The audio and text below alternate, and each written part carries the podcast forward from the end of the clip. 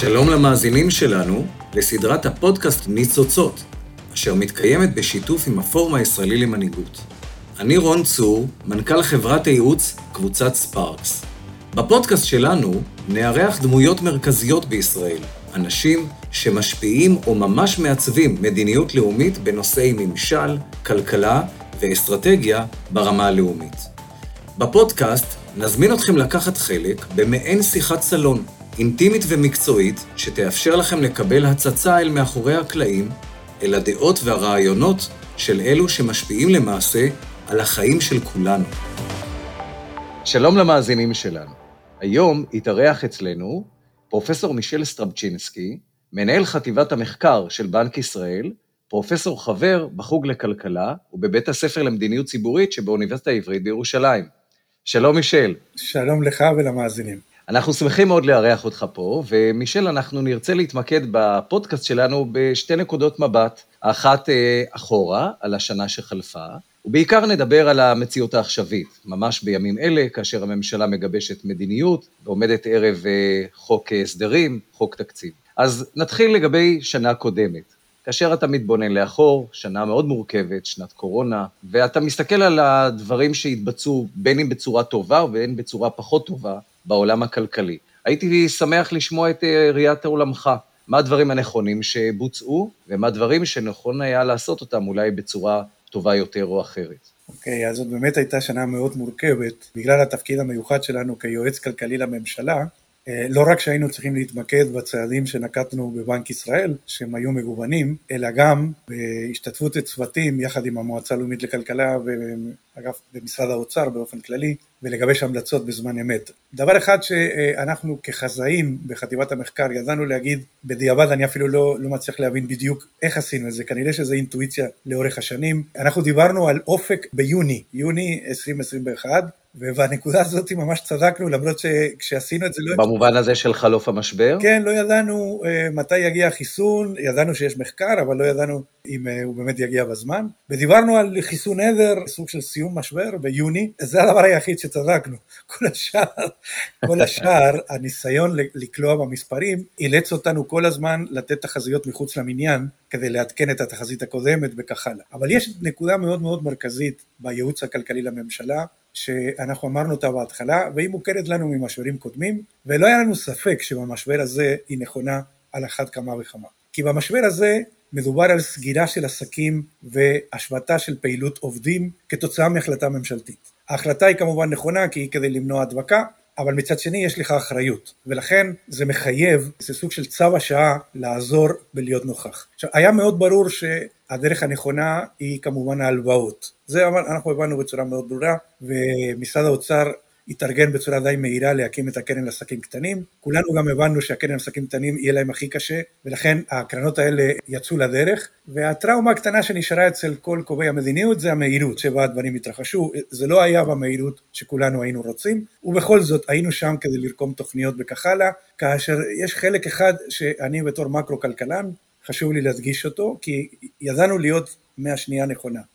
במשבר מהסוג הזה, ברור לכולם שאתה צריך לעזור. לעזור זה אומר בעצם להגדיל את החוב. למה?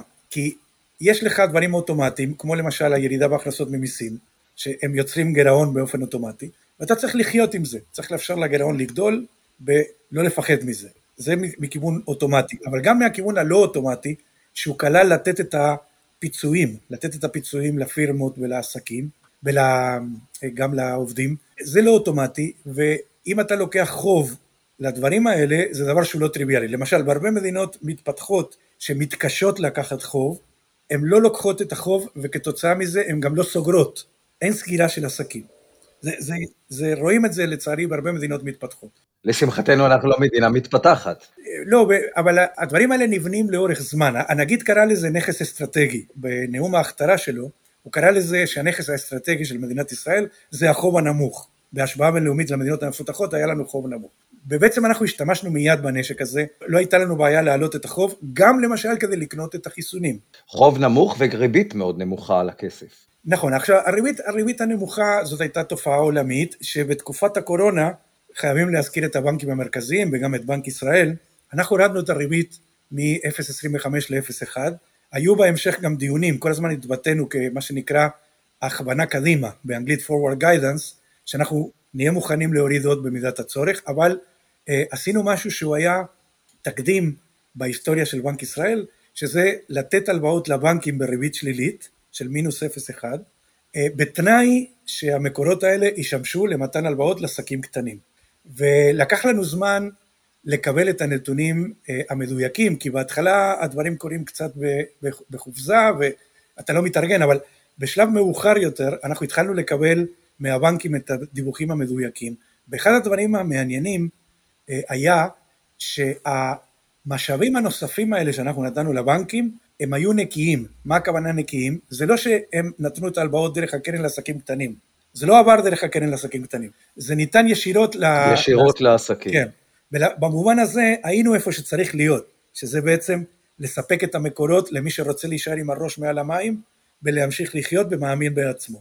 לגבי המינוס 0.1, שזה פעם ראשונה בהיסטוריה ניתן, ניתנה פה ריבית שלילית, הייתה פה התניה, וההתניה הייתה כזאת, בקרן לעסקים קטנים ניתן היה לקבל הלוואה בפריים פלוס אחוז וחצי, ואנחנו אמרנו שההלוואות החדשות צריכות להינתן בפריים פלוס 1.3, כלומר יש הבדל של 0.2 בריבית, אבל שים לב, הריבית, ריבית בנק ישראל היא 0.1, הריבית אה, שאנחנו נתנו לבנקים היא מינוס 0.1, הפער הוא 0.2.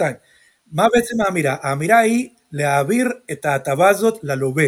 עד הקצה, זה ברור. בדיוק, שהוא זה, זה שסבל מהחלטות הממשלה, והוא גם זה שסבל מזה שלמשל אתה רוצה לבקש הלוואה. רגע, אני רוצה ברשותך לומר, אני מניח שאתה מתכוון, כשאתה אומר החלטות הממשלה, זה על עצם ההחלטות שנבעו מהצורך בריחוק חברתי, לזה אתה מתכוון. כדי למנוע הדבקה. ההגבלות, בדיוק. בדיוק. ואנחנו גם היינו בין המדינות שעשו הכי הרבה סגרים.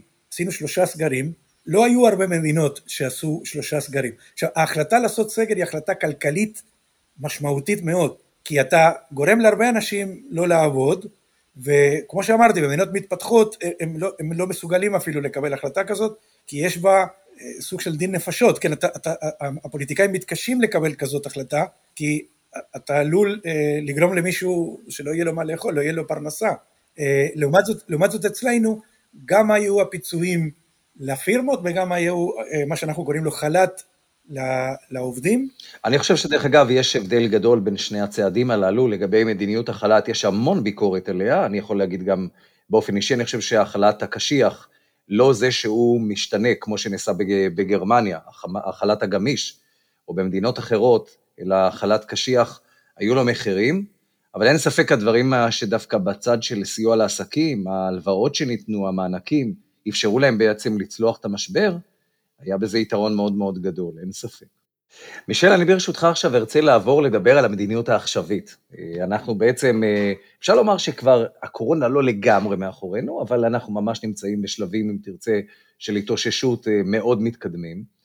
ועכשיו זה זמן ככה להסתכל איפה אנחנו עומדים היום ולגבש מדיניות. ובעצם העלויות של המשבר לקורונה, אנחנו יודעים שהיו מאוד גבוהות, ולפני מספר חודשים בעצם החוב של ישראל חצה לראשונה את הסף של הטריליון שקל, הגירעון במדינה בשנת 2020 הגיע ל-160 מיליארד שקל, ובעצם אנחנו, גם באופן יחסי למדינות אחרות, נמצאים במקום שישי בין מדינות ה-OECD, גבוה יותר מהממוצע, ששם זה 9 אחוז, אצלנו זה 11.7 אחוז, אם אינני טועה.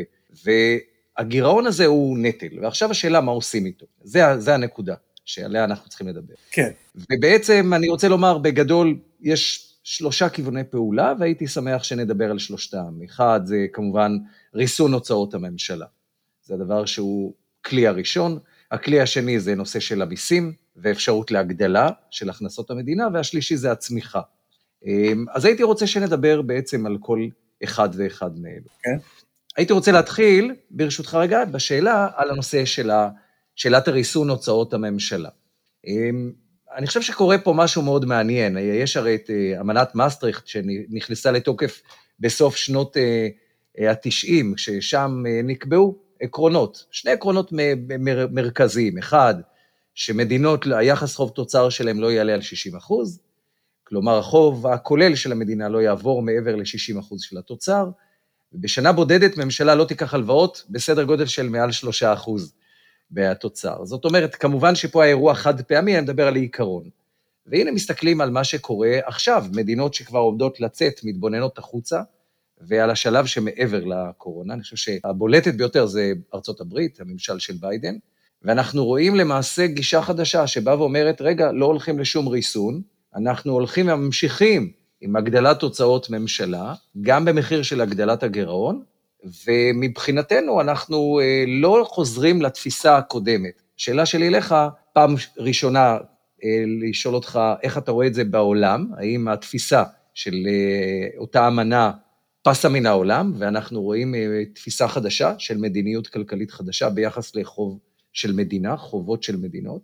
ופעם שנייה על מדינת ישראל, איך אתה רואה את החלק הזה של ריסון תקציבי בהוצאות הממשלה פה בישראל? אז בואו נתחיל באמת מהחלק של העולם. אה, אמנת מסטריכט היא משהו מיוחד כי הוא שייך לאיחוד האירופי ויותר, כמו שאמרת, יותר מאוחר בסוף שנות התשעים לאיחוד המוניטרי שקראו לזה Stability and Growth Pact אבל מה שהיה בתחילת שנות התשעים אה, שזה עבר ברפרנדום עשו רפרנדום בכל המדינות זה אותו 60 אחוז מפורסם שמה המקור שלו המקור שלו זה פשוט הממוצע שהיה באותם שנים, הממוצע של החוב שהיה באותם שנים. זה היה המדינות שרצו להיכנס להסכם מסטריך, בממוצע היה להם 60 אחוז חוב, זה הכל, זה משם המספר, זה תחילת שנות התשעים. לגבי השלושה אחוז, מה שנאמר זה שזה סוג של תקרה, זה סוג של תקרה, הגירעון לא יכול לעלות מעל שלושה אחוז, למרות שבפועל כמובן שהוא עלה מעל שלושה אחוז בחלק מהמדינות, ואז בוא נדייק מבחינת מה היה כתוב שם, אומרים ככה, אתה צריך להראות שאתה חותר ל-60 אחוז, לא שאתה מגיע אליו,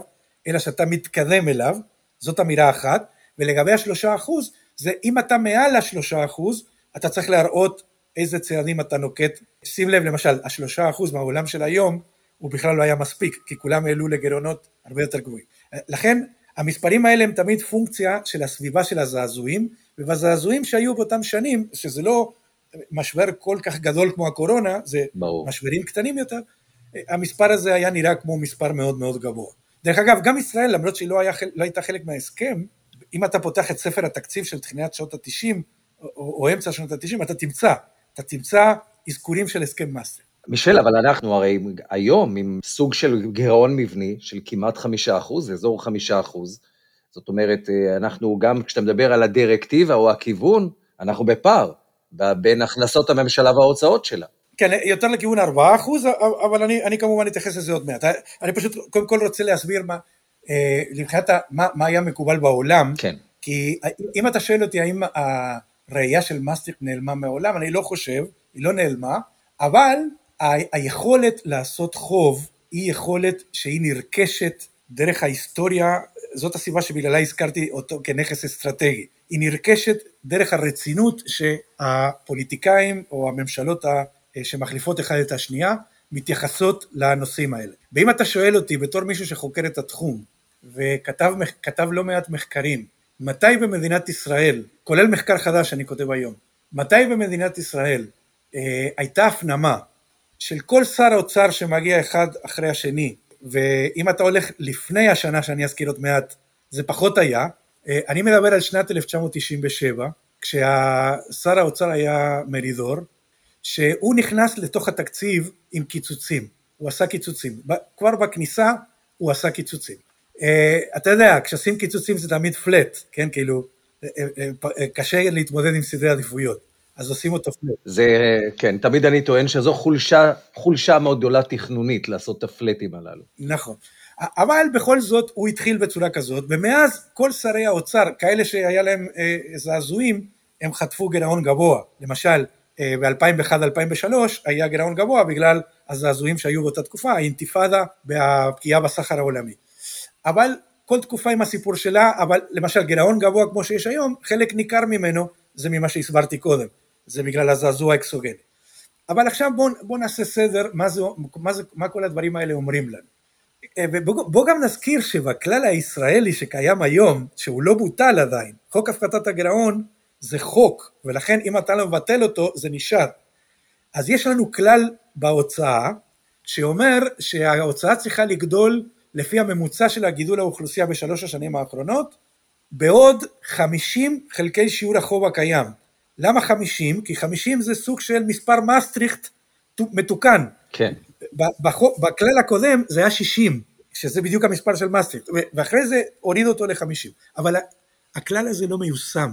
כל הממשלות הקודמות לפני הקורונה, כשעשו את הנומרטור, שזה הכלל שמנחה את העבודה של השרים, של הממשלה, הוא לא מיושם. כבר תקופה, דרך אגב, זה קרה בתקופת לפיד, יאיר לפיד כשהיה שר האוצר. אז שינו את החוק, את הכלל, ומאז הוא כביכול מופיע, אבל פחות מיושם. עכשיו, בתקופה כמו הקורונה, זה לא בעיה, זה קל להסביר. לא, זה ברור, זה ברור. כי אתה עושה קופסאות קורונה. קופסאות קורונה זה אומר שיש לי הוצאה חד פעמית. הוצאה חד פעמית לא נכנסת לבסיס התקציב, ובגלל שהיא לא נכנסת לבסיס התקציב, היא לא פוגעת בגירעון המבני. נכון. שזה זה, זה המונח הנכון שאתה השתמשת בו. עכשיו בואו נסביר למאזינים מה זה הגירעון המבני.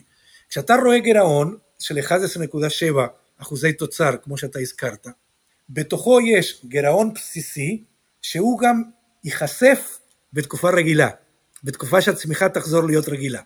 ובנוסף, יש את אותו חלק שהוא מחזורי, שהוא קשור לסיפור חולף, כמו הסיפור של הקורונה, שלמזלנו אנחנו ידענו להגיד שאחרי יוני אפשר יהיה להכתיר אותו כסיפור חולף, וכנראה צדקנו, כי הצמיחה הולכת וחוזרת. אז החלק של הגירעון המבני הוא זה שצריך בעצם להכתיב מה המדיניות שצריכה להיעשות. ובעניין הזה, ההתבטאות שלנו העכשווית היא שבגלל ההתמודדות הכל כך קשה שהייתה בתקופת הקורונה, ובגלל שכמו שאתה יודע, אפילו לא עברנו, לא עברנו את, ה, את המשבר הזה, למשל, זה לא רק ההדבקות שאנחנו רואים בימים האחרונים, זה גם ענף התיירות לא מתפקד, ענף התיירות נמצא באחוזים מאוד מאוד נמוכים. חד וחלק. יחסית למה שהוא אמור להיות. ולכן תיירות הפנים כמעט ולא קיימת, היא ברמות מאוד מאוד נמוכות. ולכן אני הייתי אומר אפילו עד סוף השנה, עד סוף השנה הנוכחית. דרך אגב, אם הולכים למבחן הרפואי, הרופאים אומרים, אומרים שהקורונה תיגמר כשיהיה חיסון תינוקות. אז, אז, אז זה יכול להיות יותר רחוק אפילו, אבל... לא, אני חושב שהאנושות תלמד לחיות עם זה כמו שפעת. פשוט אה, התופעות עצמן אה, לא תהיינה משמעותיות. בדיוק, זאת הקורונה הבריאותית, אבל אני לא כאן כרופא, אני, אני כאן ככלכלן. בקורונה הכלכלית, השאלה החשובה היא מה סוגרים, מה, מה הם הדברים שנסגרים, זאת השאלה. ונכון להיום, מה שנסגר זה רק אה, ענף התיירות. הוא היחיד שנשאר סגור, ולכן גם אם יעשו צעדים, הצעדים צריכים להתחשב באותו ענף. למשל, כמו דוגמה שאתה הבאת, שאולי אנשים לא הולכים לבית המלון באמצע השבוע, הולכים רק בסוף השבוע, כי זה רק תיירות פנים, ו- ואז אתה צריך להתחשב בזה, אתה צריך לקחת את זה בחשבון בצעדים שאתה נוקט היום. בהחלט. לכן מאוד מאוד חשוב לעשות את הדיאגנוזה. עכשיו, הגירעון המבני הזה, הוא דורש טיפול, כי הוא היה גבוה עוד לפני הקורונה, ולכן צריך יהיה לחזור ולטפל בו, וזה מתחיל לענות לשאלתך.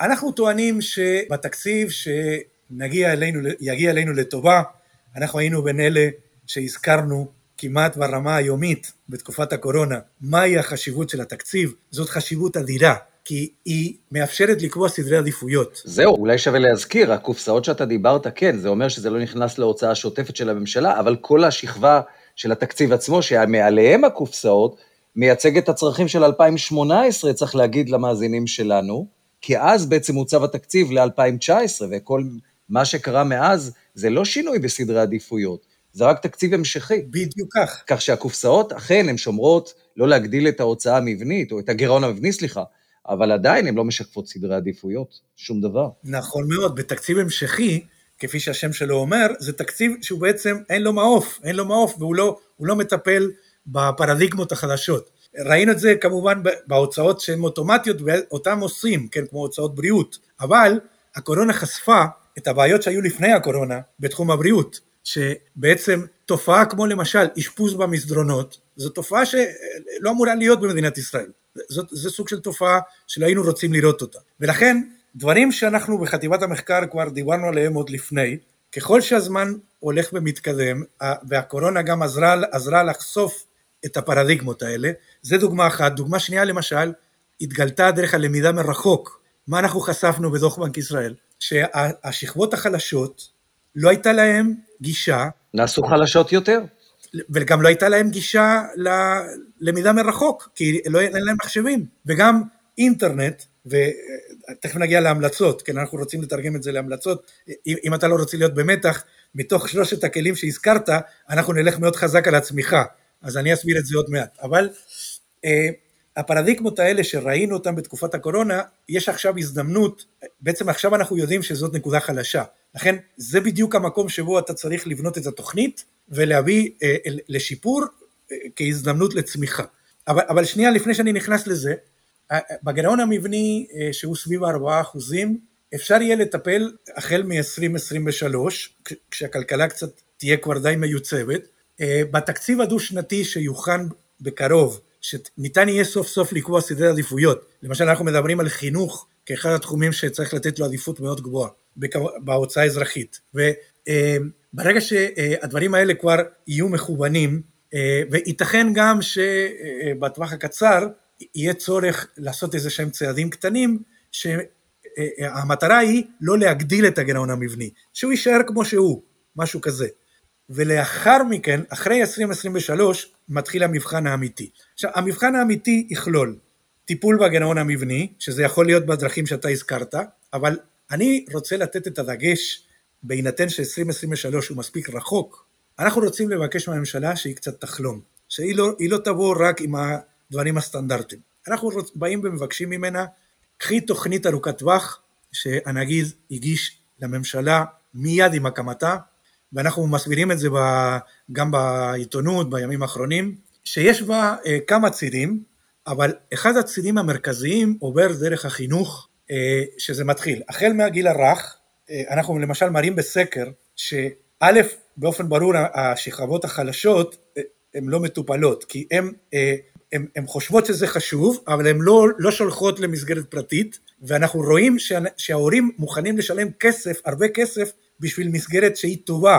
הם מעדיפים לשלם לאיכות ולא ל babysitting, מוכנים לשלם לאיכות, ברור, כן? ברור. וזה יותר חשוב להם מהמרחק, מהמרחק, מזה שיהיה לה, להם קרוב לבית. זה ברור. עכשיו, וזה מתועד שלמשל בחברה הערבית, הנגישות למסגרות כאלה היא מאוד נמוכה, והיא לא טובה. נכון. אה, גם בשכבות החלשות וכך הלאה. יש פרס נובל בכלכלה שהוא אמר, אם אתה לא מתחיל מגיל אפס, זה כבר יהיה מאוחר. ואני רוצה להוסיף לזה את הדבר הבא. החל, מה, החל מהתיכון, החל מחטיבת הביניים, אי השוויון מתפרץ וזה כבר מאוחר. אין, אין לך הרבה מה לעשות. גם המימון של, המס, של מסגרות החינוך הוא הרבה פרטי, הוא דרך ההורים, ודרך המועצות, שיש את המועצות החזקות והחלשות. לעומת זאת, עד תקופת, הבית, עד תקופת בית הספר, זה מנוהל על ידי משרד החינוך בצורה די שוויונית. וההמלצה שלנו הייתה שהמסגרות לגיל הרך יעברו למשרד החינוך. כי גז, גם מאפס עד סוף בית הספר היסודי, זה יהיה מנוהל על ידי משרד החינוך. עכשיו, יכולה להיות ביקורת על רמת החינוך כזאת או אחרת של משרד החינוך, אבל זאת מסגרת שוויונית. לא, אני, אני מאוד ארצה להתייחס לסיפור של החינוך תכף, זה ברור. כן. אבל בהקשר מה שאתה אומר, אתה נכנסת, מישל, ישר לדבר על החינוך, ואני רוצה רגע, כאילו, על הצעדים של הצמיחה, כן. אבל אני רק עוד משפט אחד רגע רוצה לשאול אותך על הנושא של הריסון התקציבי. כשאנחנו מדברים על הוצאה ממשלתית גדלה, אנחנו מדברים בעצם שאנחנו מטילים את הנטל אה, על הדורות הבאים, על, על החובות, וצריכים לראות שבעצם בהמשך המדינה תצטרך להחזיר.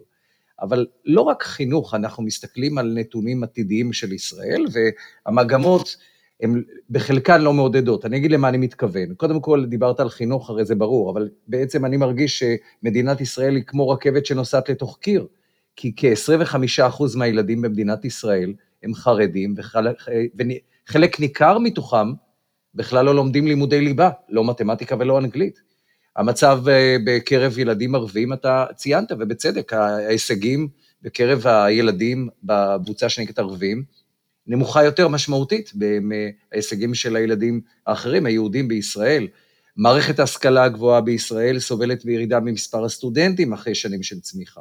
אה, אנחנו רואים צמיחה לנפש, שהיא גם בעייתית, כי כמות הילודה בישראל, פרופיל הילודה בישראל חריג מאוד מאוד מאוד, באופן יחסי למדינות אחרות, במובן הזה שכמות הילודה פר אישה, אם אינני טועה, עומד על 3.1, הרבה מעבר לממוצע בעולם ובמדינות מפותחות. ולכן, השאלה שלי אליך, שהאם אנחנו יכולים להרשות לעצמנו מה שמדינות אחרות בלי הבעיות האלה יכולות להרשות לעצמם. אני אדבר עכשיו על נושא של גודל החוב שאנחנו לוקחים על עצמנו והיקף ההוצאה הממשלתית.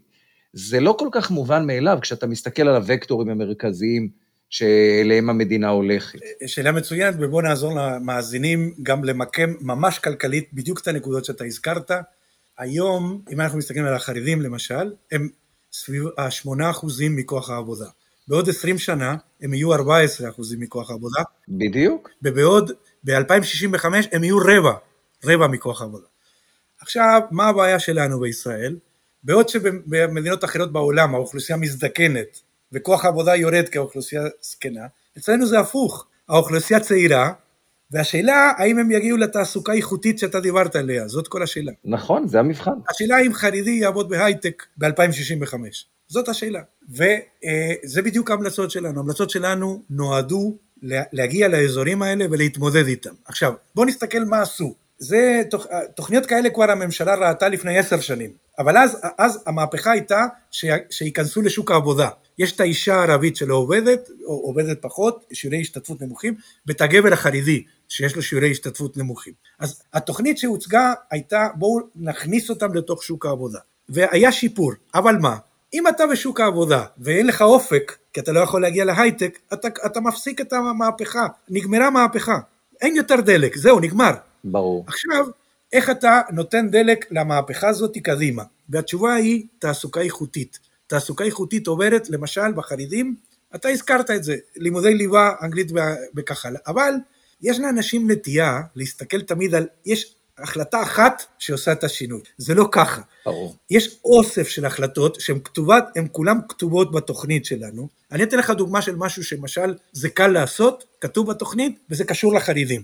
אנחנו מדברים על זה שהשכר של המורים בהשוואה בינלאומית, אנחנו בין המקומות שבהם המורים הוותיקים לעומת המורים החדשים מקבלים שכר הרבה יותר גבוה, כלומר אתה רק יכולת לשנות את העוגה ובזה יכולת לעשות איזשהו שינוי. כמובן שאנחנו ממליצים גם להוסיף כסף, כן? אבל זה רק כדי לה, לה, להמחיש. עכשיו, אם אתה נותן תמריצים גבוהים למורים מתחילים, שזה יהיה מקצוע מכובד, אצל החרדים יש הרבה השתתפות של נשים בתחום החינוך. באמת. כן, וזה יהיה, יהיה למשל זרז להרבה חרדיות שייכנסו בצורה איכותית יותר, כלומר הכי טובות ייכנסו לשם ויהיה חינוך יותר טוב וכך הלאה וכך הלאה. זאת אומרת, ברור שצריך להגיע בסוף גם ללימודי ליבה, אבל זה לא שאתה צריך לחכות לאותו יום שהתהליכים הפוליטיים יביאו לאותה תוצאה, כי הרי ברור לכולנו שפוליטית... אבל מישל ברשותך, אבל גם המשא ומתן עם ארגוני עובדים, הוא גם מעשה פוליטי שהוא מבוסס על אה, נכונות ומנהיגות להיכנס לעימות. הרי אתה, אני, קודם כל, ראשית אני חייב לומר שקראתי את הדוח שלכם, אני חושב שהוא דוח מרשים, ראוי, וכל מי שקצת מעניינת אותו כלכלת ישראל, ראוי וחשוב שיקרא.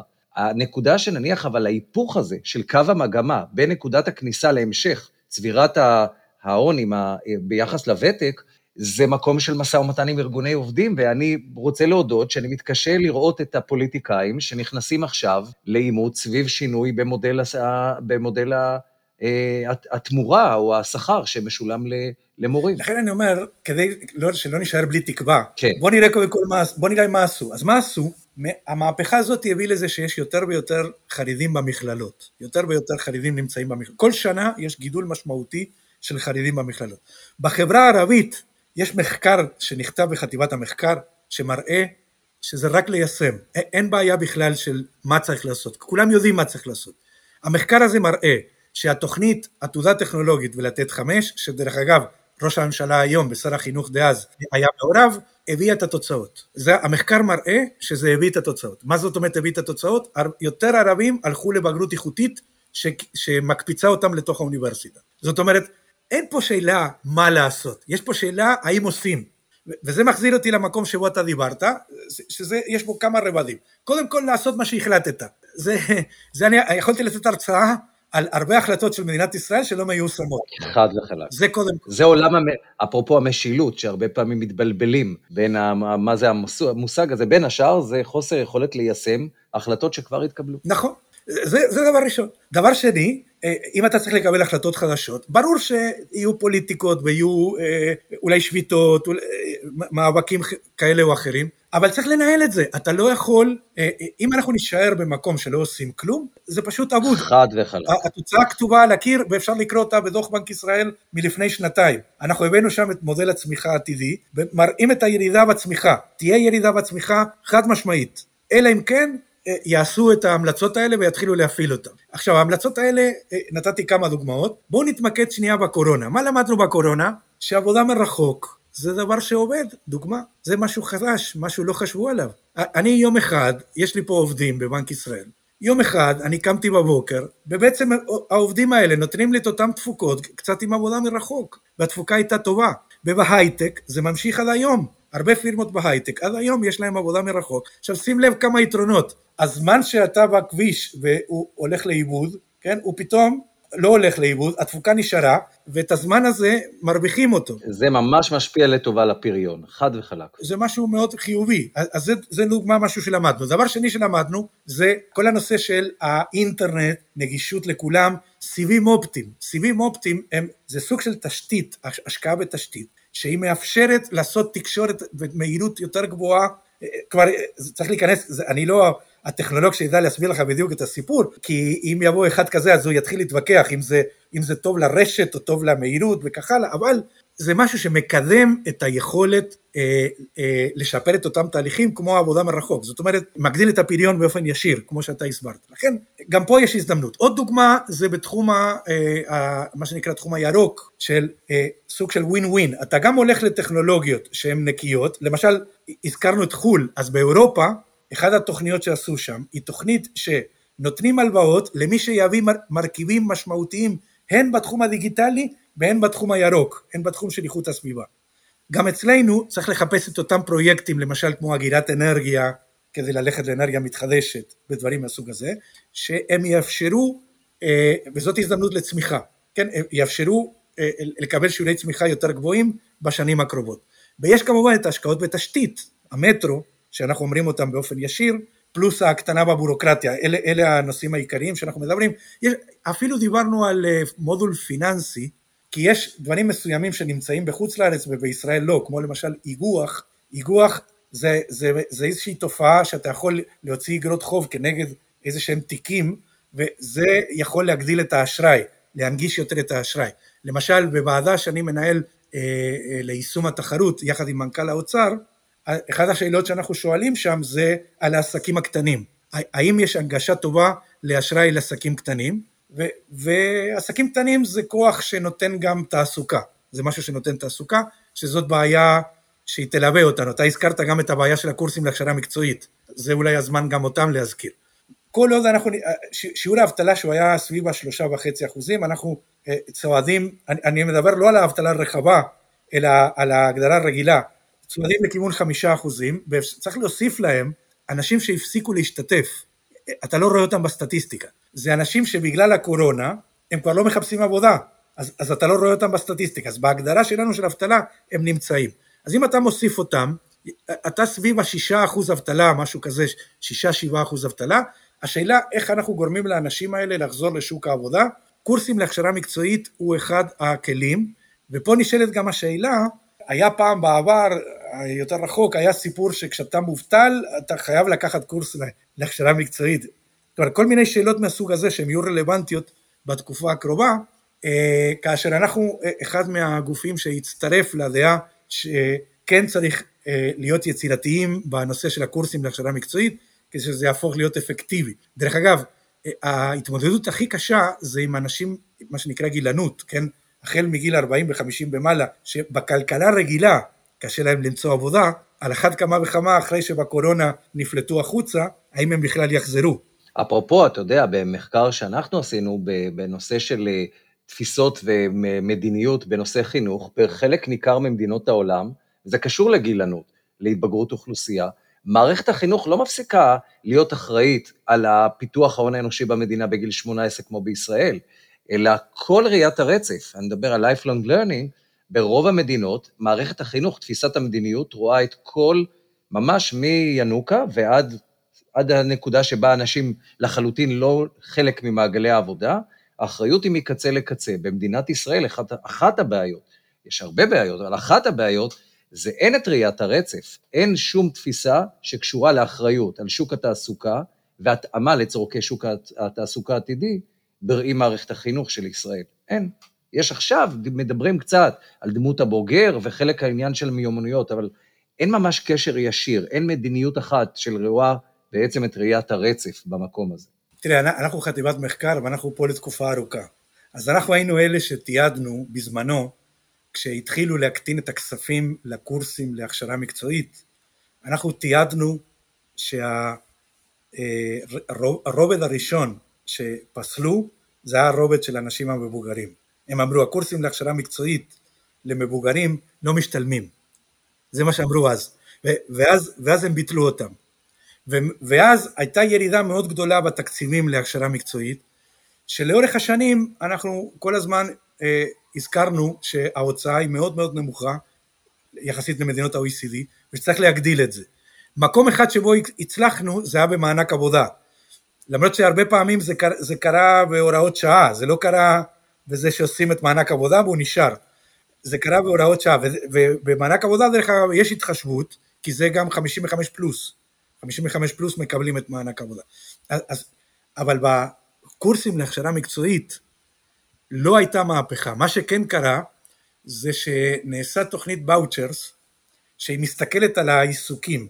ואז למשל, אם יש עיסוקים שהם יותר טכנולוגיים, הם מקבלים באוצ'רס, יש איזושהי תוכנית ממשלתית שבוצעה לפני שנתיים, יש איזושהי העדפה לכאלה שהולכים למקצועות שהם יותר מבוקשים, נקרא לזה כך.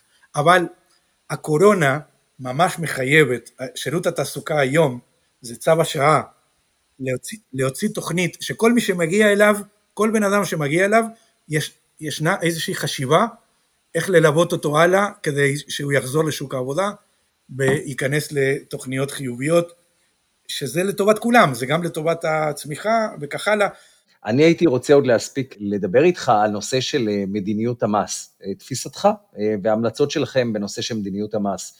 גם פה יש שאלה, האם להעלות מיסים, להוריד מיסים, אנחנו הרי מכירים את זה שבגדול מיסים מכבידים על צמיחה, אתה דיברת על כמה חשוב להגביר ולהאיץ את הצמיחה, ואין ספק ש, שזה הדבר המשמעותי שצריך לעשות. רק אני אומר, היום אנחנו רואים כל מיני עיוותים במדיניות מס, זה לא רק להגדיל או להפחית, כי רואים שישנם מרכיבים שבכלל לא ממוסים, יש הרבה מאוד פטורים, אה, יש לצורך העניין את כל מה שקשור לאי-קומרס, שזה בעלייה מטורפת, אז עדיין יש פטור רכש מחו"ל, שזה דוגמה.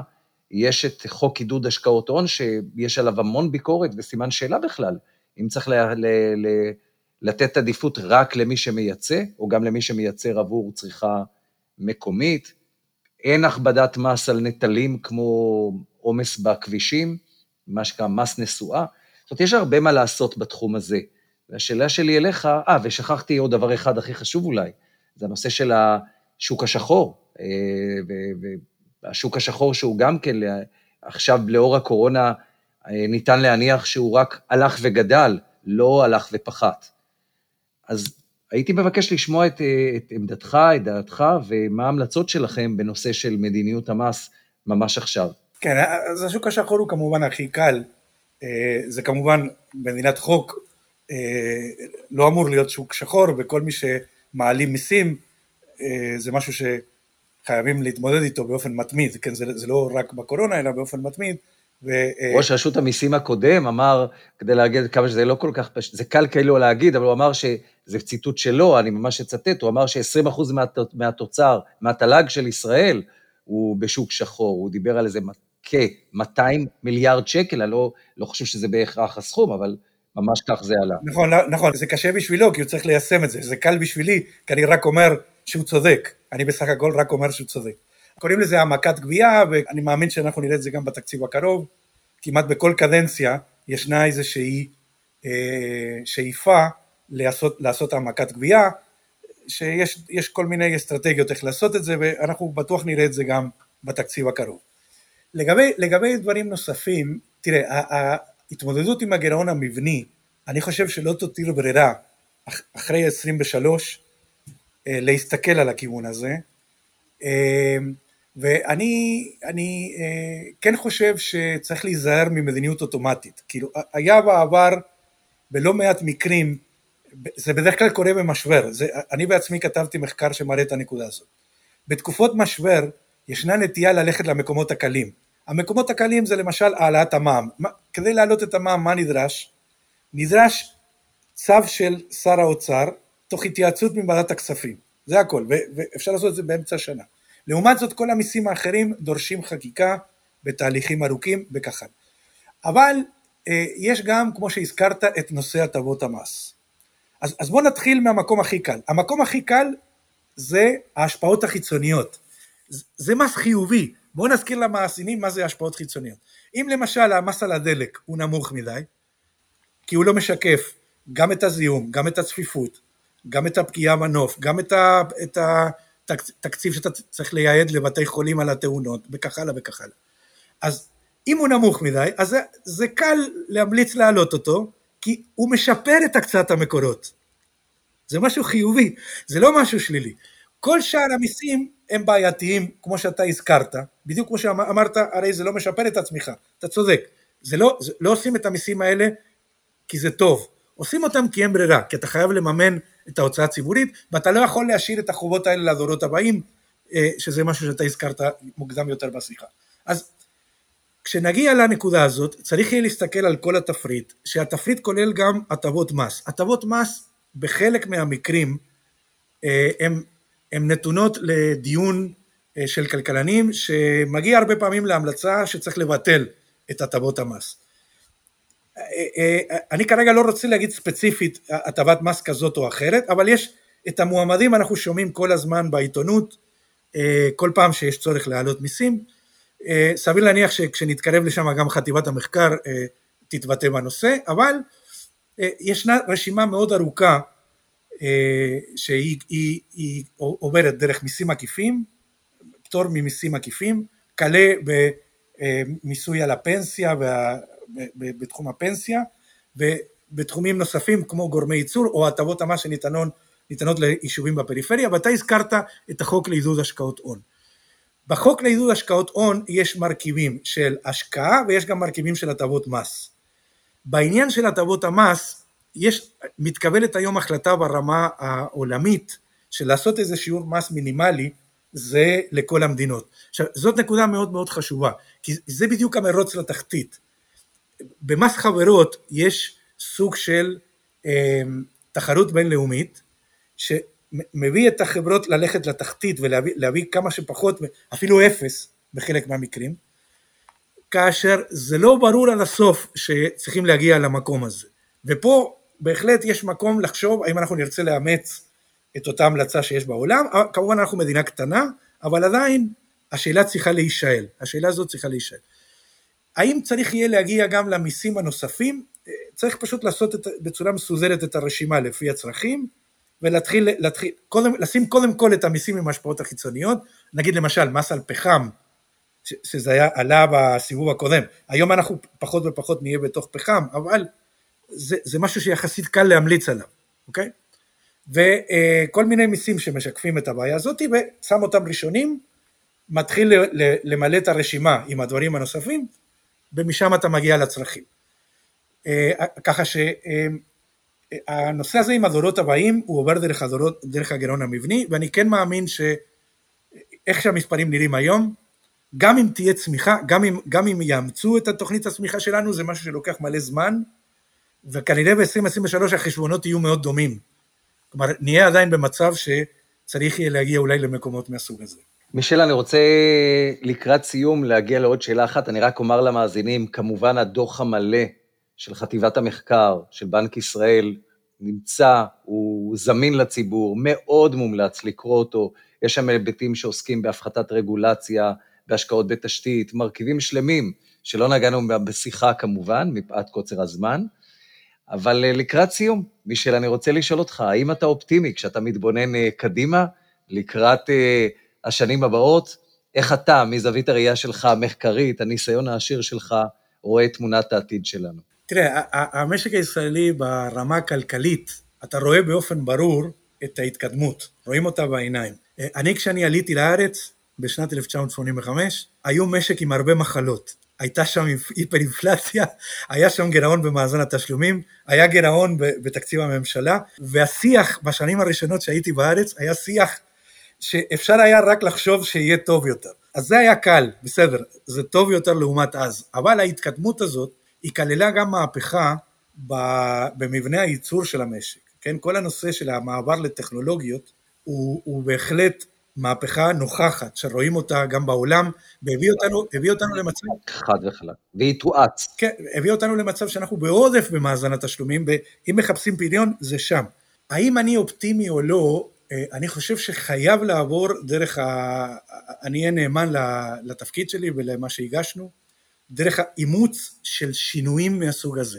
אם, אם העסק יישאר סטטי כמו שהוא עכשיו, ואני חושב שזו כבר תקופה לא קצרה שהוא בין השאר ארבע מערכות בחירות, אה, חוסר התקדמות, אין תקציב, הרבה, תקופה יותר מדי ארוכה.